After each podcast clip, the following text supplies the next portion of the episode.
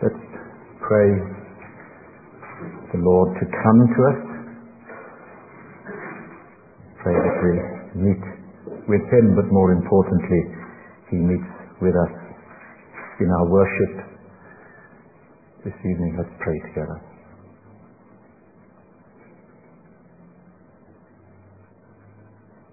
Lord, we echo that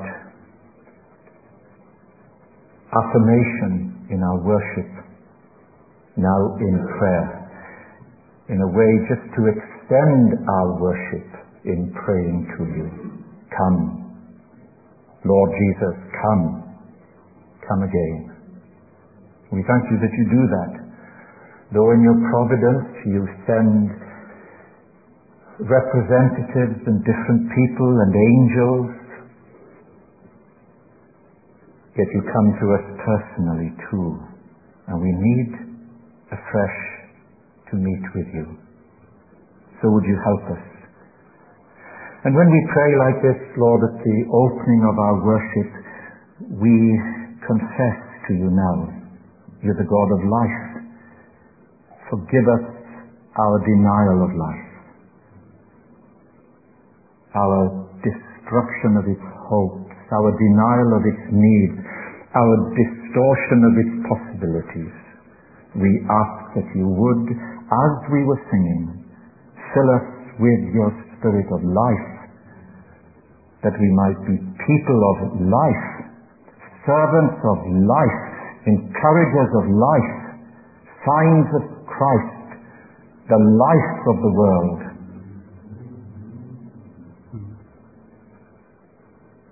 So often, Lord, we preoccupied with the immediate, with the temporary. We are short-sighted. And we leave ourselves no time for things that are eternal and full of your love. We pray as we will conclude this brief prayer time to lift up our heads that we may see Christ in all his glory, and all things in their true perspective and regain the equilibrium that we need just for one more week to go home, to go to work, to interact in the community, to engage with neighbors, and to be part of this living community of people who confess that you are Lord. So tonight, come to us again. And Lord, it is incumbent upon us to reach out to each other in all the variety of human experience. Yet again, we share that we are very human very fragile. And our mortality bears down upon us, we know it well, even the young among us.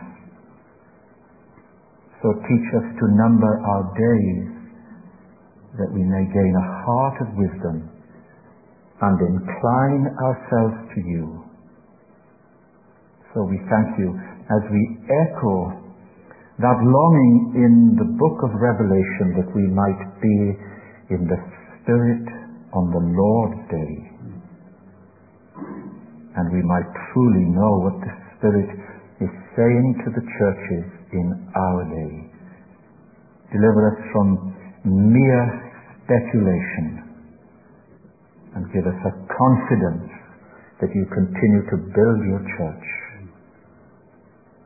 So we worship you once more in spirit and in truth and we pray for the glory of your name. Amen. The group are going to stay there. Won't be long. Hope you can stand all right. Catherine's going to read to us now. Thank you. We'll have two readings tonight. Catherine's going to read from Revelation 4, and then we will look into chapter 5. Thank you.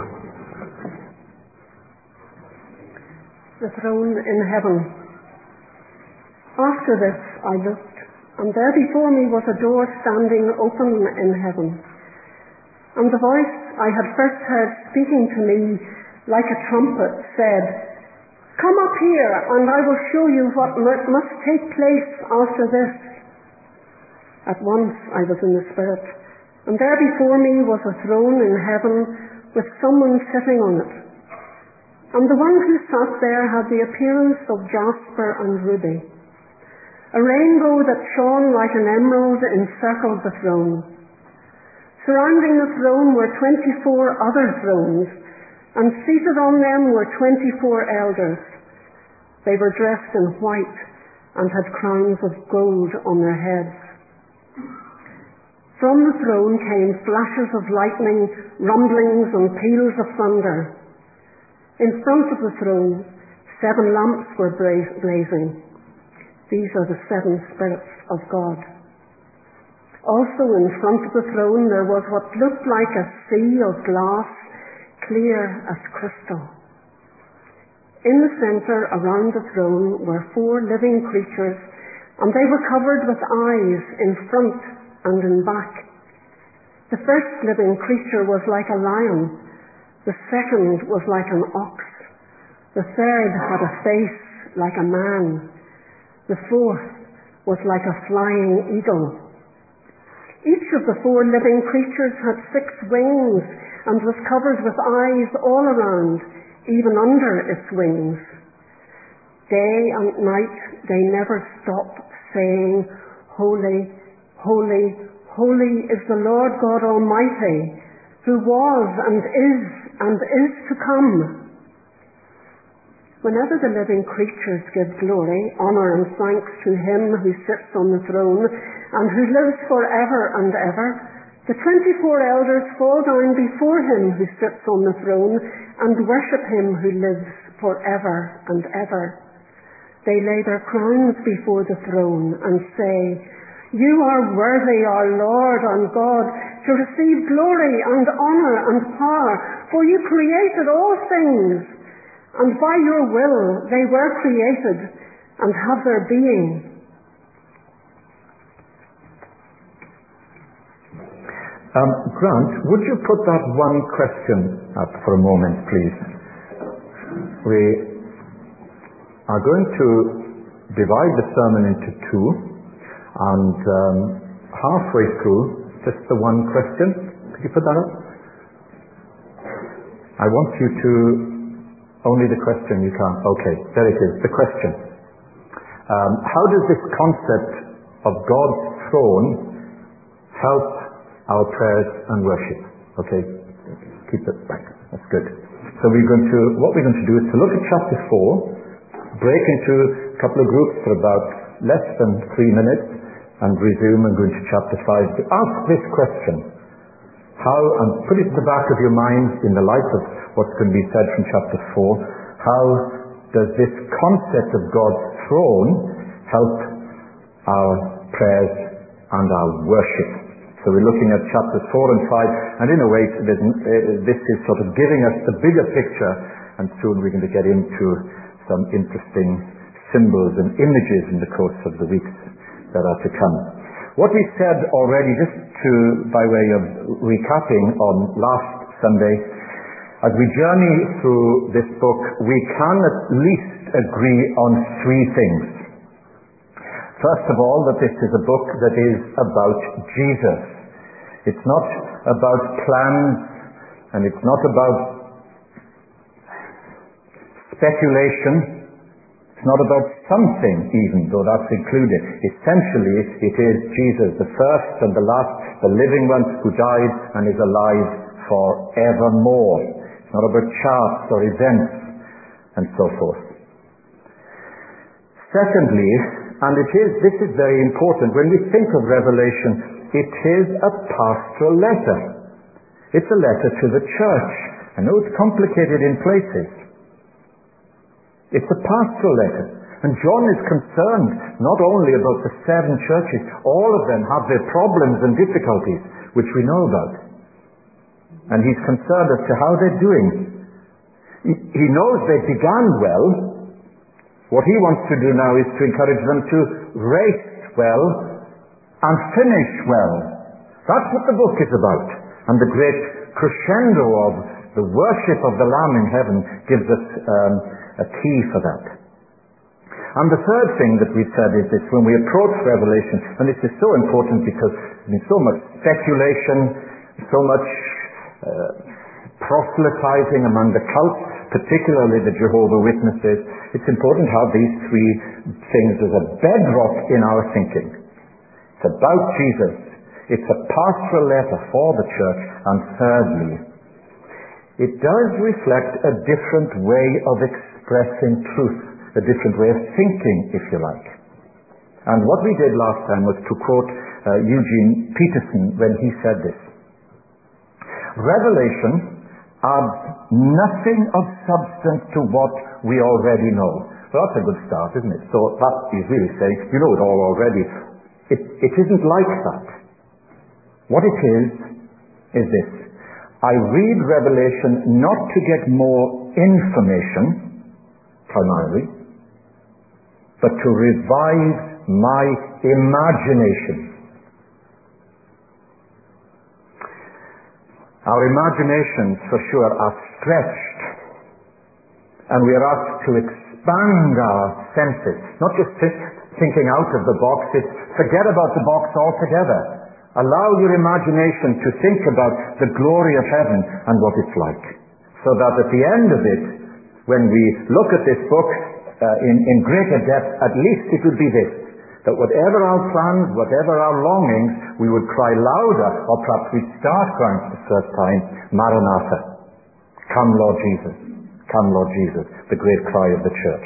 Well, those at the very least are the three things that we certainly can agree on when we think about Revelation. Now we can have a go at this, and uh, we're going to move quite uh, quickly. Thank you for coming back. It's a tricky book. There's all sorts of things we're going to, and particularly next week, uh, there'll be some interesting things coming out. Um, when uh, the astronauts of NASA uh, put the first men in orbit, high risk, and indeed there have, as you know, been fatalities, the astronauts insisted on having a window for their capsule. The planners, the engineers, and so on and so forth said, no, it's too risky. They said, we're willing to take that risk. The astronauts prevailed. Because what they wanted was, when they leave us, they wanted a new perspective, which was unique in the history of mankind.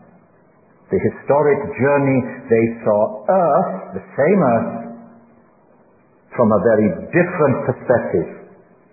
That's what we need to do when we think about the Lord Jesus. It gives us a different perspective. I hope that that will come to us as we read through this whole uh, fascinating book. A global perspective, a changed perspective, if you like. So we ask the question as we go through Revelation, and it's this. Does your life, does my life, does our lives need realignment in the light of a new perspective? What changes do we need to make as we think, not simply with blinkered eyes, but now with a much broader perspective? Do we need a different, if you like, a different trajectory as the Spirit works in our lives? Well, here we go then. Revelation 4 and 5 uh, uh, is given to prepare us for what lies ahead, if you like. This is the sort of foundational stuff. So we step into chapter 4. And we gaze now in awe on this vision. And the vision is God is on the throne. Her Majesty is on the throne of the United Kingdom. God is on the throne. And there are three things that come to us from this. First of all, God's throne speaks of majesty. Look at chapter 4, verses 2 and 3. At once I saw in the Spirit, and there before me was a throne in heaven with someone sitting on it. Now, I think it's, it's what's called anthropomorphic language. the language of humans trying to explain the divine, the mystery, if you like. And then you have this lovely picture. Try to picture it in your mind. And the one who sat there had the appearance of jasper and carnelian and rainbow resembling an emerald encircling the throne. This sort of concept of brightness and power and resplendent glory. God is on the throne. And that's what we need to sense, really, regain a sense of awe that God is awesome. But what are these 24 um, beings? Look, there you are. Um, and there were 24 elders. They were dressed in white and had crowns of gold on their heads, flashes of thunder, peals of, and so on and so forth. Well, okay, let's try to at least say these 24 first, representing the Old Covenant, the 12 tribes of Israel, and representing the New Covenant, the 12 apostles. And so you've got this idea of, of a vision of God that is communicated to his people. When you think of this majestic, awesome God and this rainbow, it's an echo back then to the covenant. One of the first promises that God made. Never again will I flood the world. And you know, when we see that rainbow, we say, yes, it's, uh, it, it can be explained. But it's there as God promised to us. He's still on the throne. When you see the rainbow next, let that remind you, He's in control. He's in control. Secondly, God's throne speaks of purity. You get this, look at um, verse 4 and verse 5, from verse 5 particularly. Yeah, they, the, these 24 elders, they were dressed in white and had crowns of gold on their heads. From the throne came flashes of lightning, rumbling peals of thunder. Before the throne, seven lamps were blazing. These are the seven spirits of God. If you look, if you have a footnote in your Bible, it's the sevenfold spirit speaking about perfection, but the Holy Spirit entrusted to His church, changing us all the time, transforming us. And it's a hint here of the people of God across the centuries, the Old and the New Covenants being ratified. The concept of these peals of thunder as well were accompanied with the giving of the law. And they have not been rescinded. Whatever people's moral framework, whatever, this hasn't been rescinded. They still apply today. And these seven lamps, the, the, the Holy Spirit and His perfection working in the church. And then you've got a picture of Jesus moving among the lampstands. So the throne speaks of majesty. The throne speaks of purity. It's an eternal covenant. It cannot change. It cannot be broken. And then thirdly, we think of this vision from John, from, from, John has in chapter 4, God's throne speaks of sovereignty, of power. And look at verse 8. Each of the four living creatures had six wings and covered their eyes. It's a flashback, of course, to um, uh, Isaiah he saw the Lord in his temple, high and lifted up. It's a wonderful vision of the glory of God. Day and night they never stop saying, Holy, holy, holy is the Lord God Almighty, who was and is and is to come. And this all seeing God with these eyes everywhere. God's throne speaks of sovereignty. Every throne Every seat of power can be shaken, sometimes suddenly. History bears that out all the time. The kingdoms of this world come and go, rise and decline. Not this throne. That is the great confidence of Christian people. And of course the backdrop to this is the cauldron of persecution, the difficulty of being oppressed by a regime who is saying, Caesar is Lord. Jesus is Lord. and that can be costly. So, we've got these three things, and that question I want you to look at in just in a moment, just for about two or three minutes, and we can share what you think about this. But when we think about God's sovereignty, and we've said every throne of power can be shaken, not this one, because God is in control. However, we are not puppets. We have freedom, we have will. And the interesting thing is that we are given free agency. And one of the things about the angelic world is this, that part of that angelic world is in rebellion against God through the devil who is a fallen angel. Now that's a great mystery. Nevertheless, it's not a denial of God's sovereignty. For a God of absolute power, and He's entrusted with us freedom, even among the angelic beings. And the angelic world is in rebellion until ultimately the fall, as the first prophecy made, the seed of the woman, the serpent will be bruised under the feet of the seed of the woman, the Messiah who will come. Satan and his angels will be consigned to the lake of fire. So, you've got these three things. God is majestic, God is, is pure, God is sovereign. Now, if that's the case, we're going home. You've got to go to work tomorrow, you've got to pay taxes, you've got to make the food, you've got to look after the children, you've got all sorts of things to do. How does this concept of God's throne, when we live out our lives, if that question can come up, Grant, to live out our lives, how does this help our prayers, not only in church, and our worship, not only in church? Now, three minutes, and then the group will come up and they're going to lead us as we shall respond by saying, Our God is an awesome God. But could you just get into a couple of groups? Do it now? and uh, see how we do.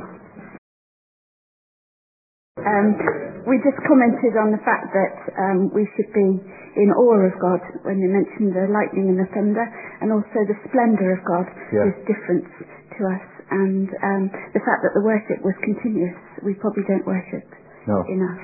No. Um, okay. Any other comments along here? Quick. Lynn, don't you volunteer people? You, my wife's great for volunteering people. Should we ask Hannah? No. Yeah, look at that. Okay, you've had some thought. Uh, we got. Oh, you've got. Okay. Right. Be concise. Yeah. I, I, okay, that's good. I'm always concise. I, well, yeah, quite so. I think uh, you think I've got a reputation. um, no, I think when we're praising, musical praising, it's very easy to sing a song, isn't it? And actually, when we come to church, we come to praise. And I think if you think majesty and purity and sovereignty and the fact that who you are singing a song to, we're not just singing a song, we are praising. Sure. And this reminds us who we're praising and how we should pray. And that's, yes, thank you. You are very concise, thank you. Any, any of Ron Endines folding his arms as if to say, don't ask me. I can, oh, you are? Oh, I, thank you, Hannah. Well done It was just helpful when we thought about the concept of God's throne helping us uh, that as we come in prayer and worship, we're coming to such a mighty God. Right. And it's, it's very humbling to know that this God hears our prayers and we must keep on reminding ourselves that he is, although he's a great, mighty God, far beyond whatever we could understand or even think, and also it was trying to understand what it would be like when we get into heaven you know, uh, something you think might not meet somebody else, or I might not know who's my husband or my wife. But whatever situation, it'll be a very, very happy time. Thank you, Hannah. Thank you. That's good. Um, and just very quickly, Stuart, because it it's interesting. If we stop to chapter four, the whole point is that John is is asking this sort of question, and he starts to weep, and he's inconsolable. And the reason is that God is so distant. Who's worthy? Now you, you, now you be concise as Simon. I don't think I was that concise. No, actually. I know. sort of rambled a bit. But hurry up. Did you get my meaning? Anyway, I guess I was thinking about the whole um, division of the throne and the precious stones and the gold and the fire and, as Elizabeth said, the um, the, the thunder and the lightning and sort of almost the fearful approach of it. It's a separateness um, that God is holy and perfect and we're not. We're sort of common. As you look at a, the royal family in the old days, it was a it was a way of life you couldn't even aspire to. It was separate from you. You could see them in their gold carriages and their splendour, and all you could do is look on. You couldn't even be part of that life. Whereas the, the good news is that Christ has bridged that gap between us and God, Yes. and that we can share in Yes. that glory. And that's where chapter 5 comes in. Thank you for all being concise. Sorry, but you were indeed. I know. I know. That's good. That's good. Right. So we're thinking about this awesome God, and uh, Rob's going to lead us. Let's stand as we just take this respond in this way. Please stand. Thank you. You might be able to sing this with your eyes closed, and you can, as Jeff said, Revelation helps us imagine more, and you are part of the host of heaven, if you like, praising your God on the throne. And it doesn't matter if you don't remember all the words, it's your worship which the Lord deserves and delights in. Our God is an awesome God. Let's begin very quietly.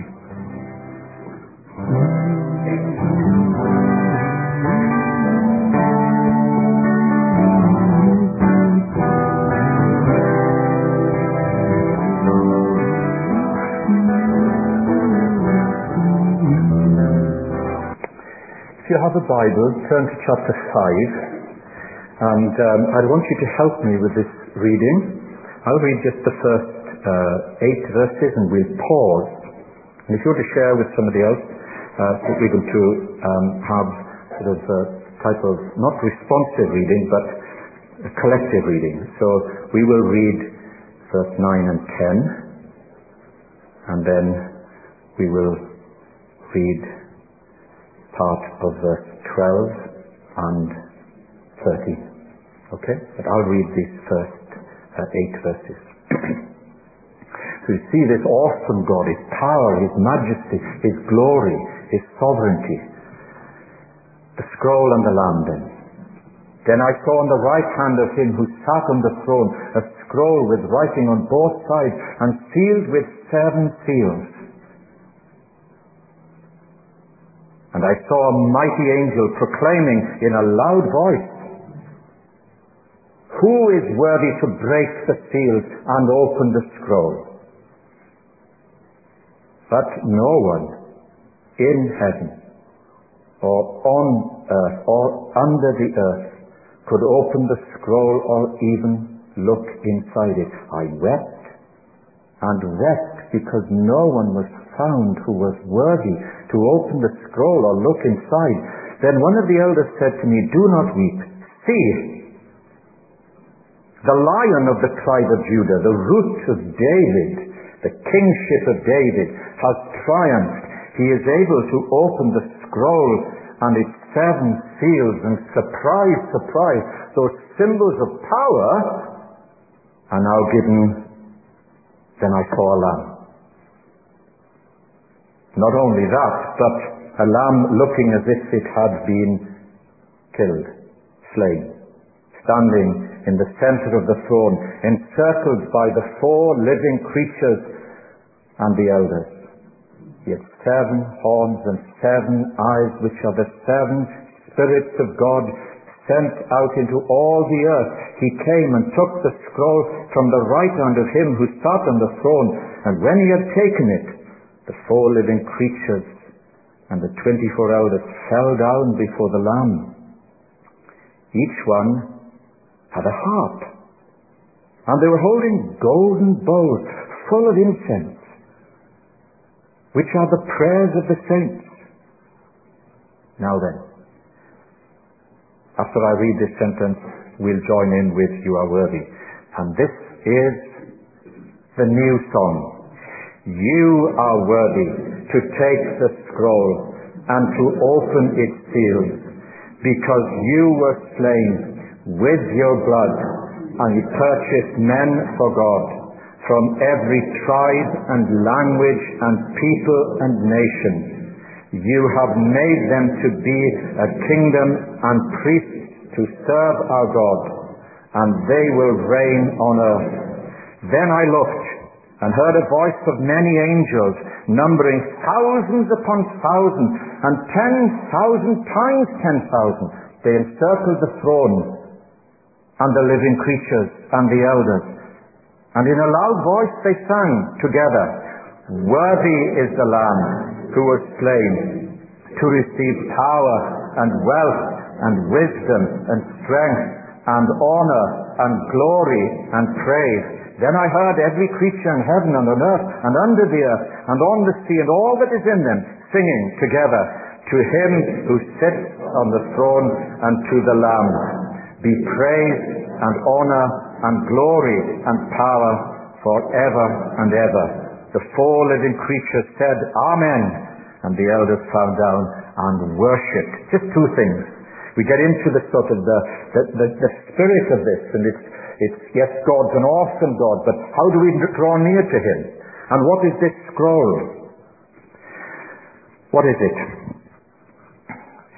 Well, the cry goes up for one who is worthy. Who's going to step up to the plate? Who's going to interpret its meaning? The meaning of our existence, of our destiny, of our whole purpose of being here, and what happens when we leave here. Who can unravel the plot? Bring on Socrates or Plato or Newton or Einstein. The point of Revelation is this it's not clever people. This is a pastoral letter. No man, no angel, has the qualifications to interpret history. As the old cliche goes, it's history is his story. And he has the keys. And the one who steps forward is worthy. Worthy the Lamb. And if, you know, Easter time, Handel's Messiah has been sung in the Roll Royal Albert Hall for almost with unbroken years, a very long time. And you've got that wonderful climax, behold the Lamb. It's the vision of God. And although John begins to weep, one of the elders say, you don't need to. You don't need to. And the reason? See, the lion of the tribe of Judah, the root of David, has triumphed. He's able to open the scroll and its seven seals. Then I saw a lamb looking as if it had been slain, standing in the center of the throne. Just two things very quickly, and then we'll come to communion. Don't make the service longer than we need to. Christ is the key to human history. You get that in verses 5 and 6. We don't need to read it again. You could read it for yourself. And, and we've already looked at this in, in Revelation, Revelation 1 and uh, 18 um, where it says, I am the living one. I was dead, and behold, I'm alive forevermore, and I hold the keys of death and Hades. Christ is the key to human history. The solution to the human malady of sin and our imperfections. Enter the Lamb. The Lamb is all the glory in heaven. The Lamb and a song of triumph and victory, the one who stands between the awful God and the plight of human sin, as we of course know the great substitute, the Lamb of God who takes away the sin of the world, the great sin bearer. He is worthy. He's the only one who is worthy.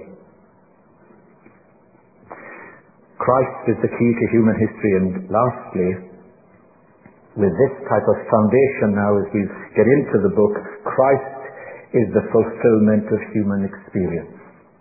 I know from my own experience and for some of you, it's very hard for us to make sense of life sometimes. Christ is the fulfillment of human experience.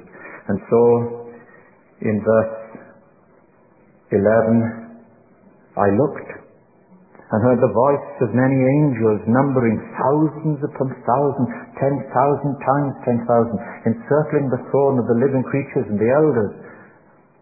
And in a loud voice, the theme of their worship, worthy is the Lamb. Worthy is the Lamb. And it's, a, it's, it's, it's almost it's such a contrast. The Lamb who was slain, this same Lamb to receive power and wealth and wisdom and strength and glory and praise. To him who sits on the throne and to the Lamb be praise and honor and glory and power forever and ever. It's a wonderful picture, isn't it, of the triumph. So Christ is the key to human history, which we may speculate about, and Christ is the fulfillment of human experience, which we may well struggle with. And that, of course, is the strong element of faith as well. And what John wants to impart as he has these visions isn't to say, now let's get clever. But let's have a conviction that the Lamb is on the throne. God is on the throne. And God wins. God wins. The explanation gives way to worship. That's the point of some of our responses. The explanation gives way to worship. And our response is here. Perhaps we don't worship enough. Who is worthy our worship of Him? We derive encouragement and inspiration from chapters 4 and 5. And then when we get into chapter 6, the vision of the Lamb opening the scroll.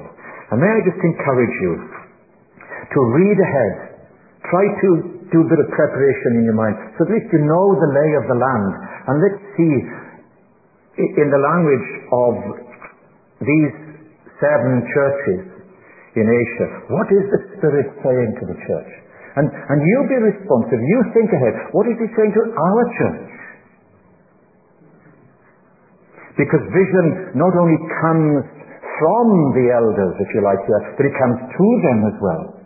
And within the church, there's a two-way communication. God wins. Enter the Lamb. Enter the Lamb. We're going to sing a hymn now, and uh, you will see that they cast their, they lay their crowns, and in the language of Charles Wesley, you'll pick this up and what we would try to do if we had time to make some of, as we often say, the connections between some of these traditional hymns and things that are written in Scripture. Love divine, all loves excelling. Have a vision of the love of God and His glory, and we'll use this as we come to the Lord's table. Shall we stand together?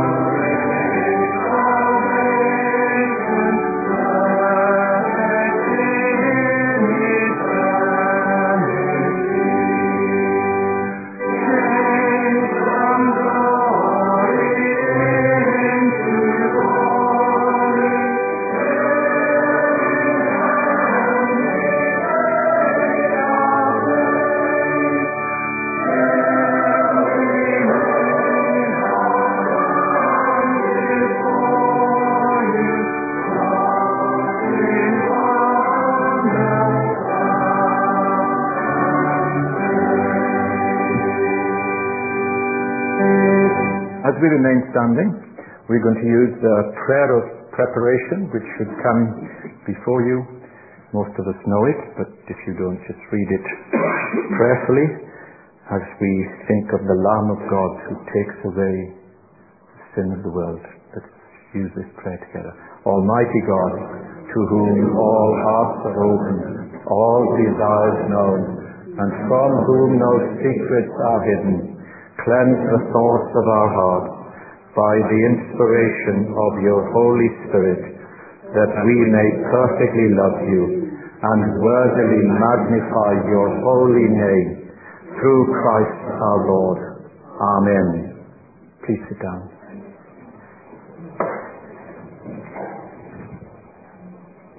Just one verse now which is taken from the book of Revelation to the churches. Here I am, Jesus says.